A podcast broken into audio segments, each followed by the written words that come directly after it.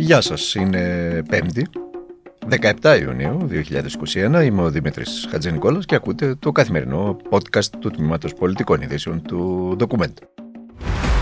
Φαντάσου μια χώρα που κοιτάει μακριά, ώστε να μπορεί να φροντίσει για το αύριο του πλανήτη, σήμερα. Φαντάσου μια χώρα που κοιτάει μπροστά και κάνει την τεχνολογία κτήμα και εργαλείο της. Φαντάσου μια χώρα που κοιτάει μέσα της και αλλάζει για να κάνει τη ζωή των ανθρώπων της καλύτερη. Φαντάσου μια χώρα που κοιτάει προς τα έξω και ανοίγεται στον κόσμο, ώστε να πάρει τη θέση που της αναλογεί στον παγκόσμιο χάρτη.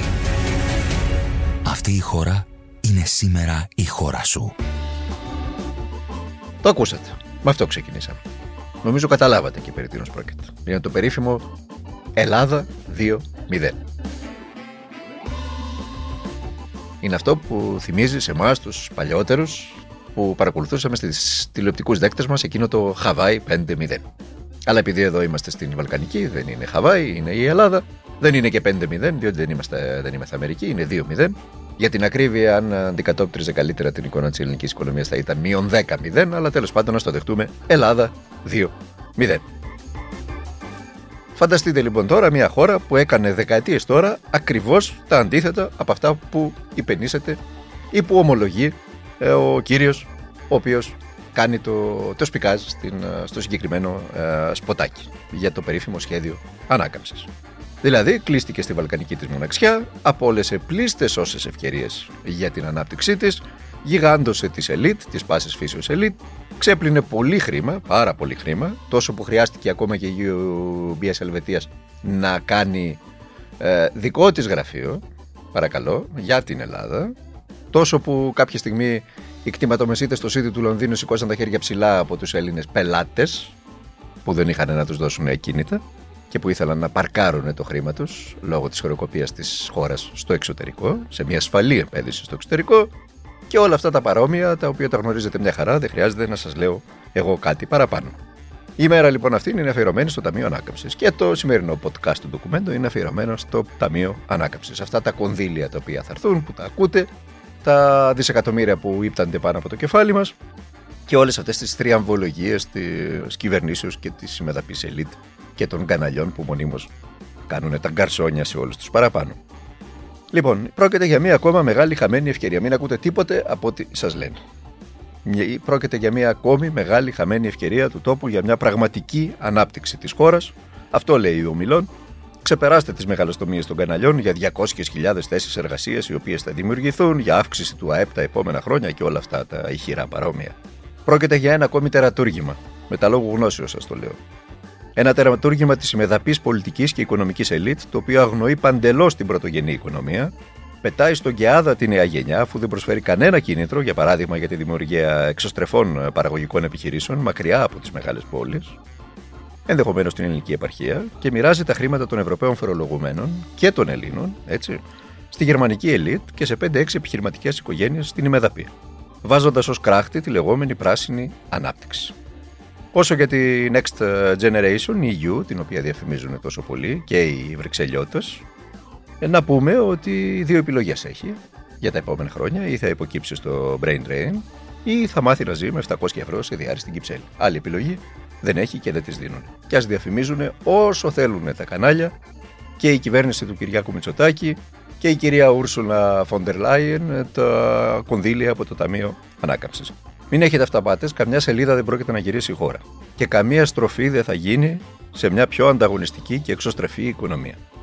Τέσσερα κοινοτικά πλαίσια περάσαν από αυτή τη χώρα από τη στιγμή που μπήκε στο, στην Ευρωπαϊκή Ένωση. Τέσσερα κοινοτικά πλαίσια, πακτολός εκατομμυρίων και δισεκατομμυρίων, μπήκε στη χώρα και η αγροτική οικονομία, για παράδειγμα, το συγκριτικό πλεονέκτημα της χώρας, πήγε από το κακό στο χειρότερο όλες αυτές τις δεκαετίες.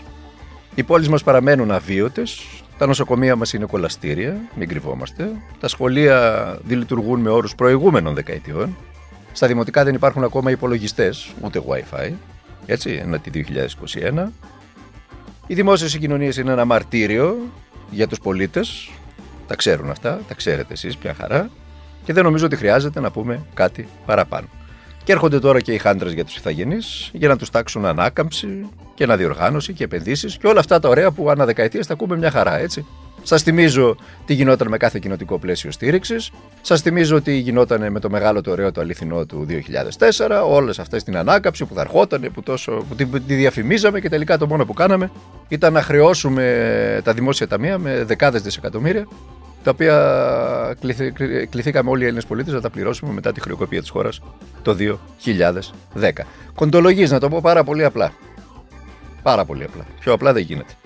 Καμία ανάκαμψη δεν πρόκειται να έρθει στον τόπο αν δεν πάρουν την υπόθεση αυτή στα χέρια τους οι πολίτες. Αν δεν βγουν στους δρόμους, αν δεν απαιτήσουν να σταματήσει η κοροϊδία, αν δεν προβάλλουν οι ίδιοι ένα αξιόπιστο και συνολικό σχέδιο ανάκαμψης για τους ίδιους και για τα παιδιά τους. Απλά πράγματα πιο απλά δεν γίνεται. 25 ώρες μετά, η αρχαία αγορά υποδέχεται τη σύγχρονη Ευρώπη με την ίδια ισχυρή αντίστοιξη. Γιατί όπως και τότε, δικαιότερη ευημερία σημαίνει βαθύτερη δημοκρατία. Και η ανάπτυξη δεν νοείται χωρίς αλληλεγγύη και στοχασμό. Αυτές οι αξίες γεννήθηκαν εδώ για να εμπνέουν και να ανήκουν σε όλο τον κόσμο. Ας τις κρατήσουμε λοιπόν για οδηγούς και στην καινούρια πορεία που τώρα ξεκινάμε. Ursula, once more, welcome to Athens. Welcome to this very special place.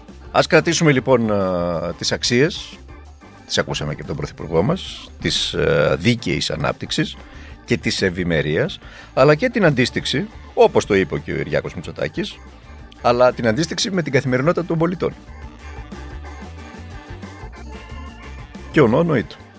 Μπορεί κάποια στιγμή να σηκωθούν ακόμα και οι αρχές πέτρες, εκεί που σήμερα, που πριν το πρωί, μιλούσαν ο Έλληνας Πρωθυπουργός και η κυρία Ούρσουνα Φόντερ Λάιν, η πρόεδρος της Κομισιόν. Να σηκωθούν και οι αρχές πέτρες και να μας χτυπήσουν όλους μαζί για όλα αυτά που βλέπουμε και όλα αυτά που παρακολουθούμε.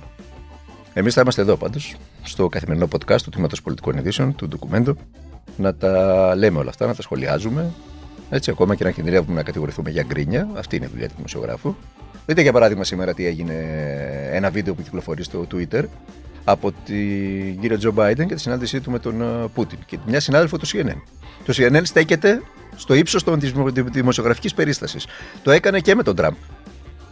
Το έκανε και με τον Τραμπ. Πριονοκορδέλα περνούσε τον Τραμπ το CNN όλα τα προηγούμενα χρόνια. Και το κάνει τώρα οι συνάδελφοι του CNN και με τον καινούριο πρόεδρο και με τον κύριο Τζο Μπάιντεν. Παρότι τους κατηγορούσαν για στήριξη των Δημοκρατικών και όλα αυτά. Που εν μέρει μπορεί και να ισχύουν έτσι. Αλλά δείτε τώρα τι έγινε σε αυτό το συγκεκριμένο βίντεο. Ψάξτε να το βρείτε στο Twitter για να δείτε.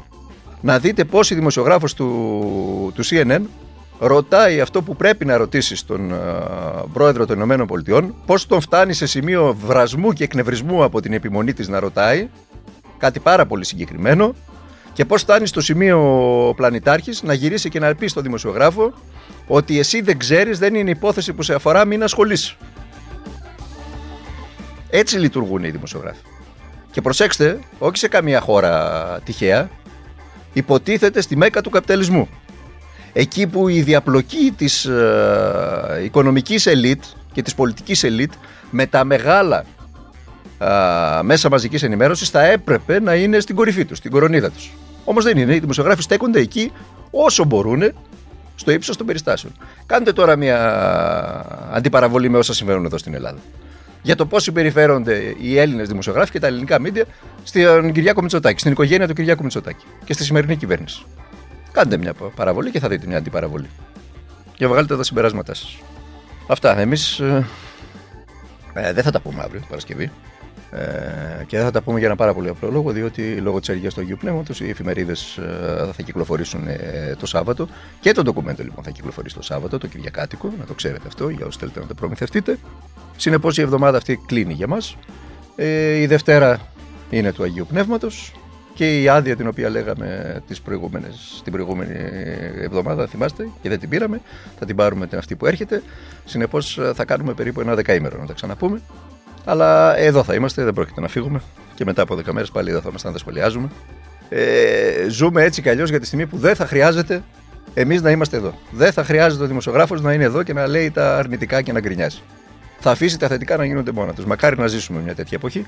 Φοβάμαι ότι εγώ δεν θα τη ζήσω. Μέχρι τότε να περνάτε και να είστε καλά, να προσέχετε τους εαυτούς σας, να προσέχετε τους οικείους σας.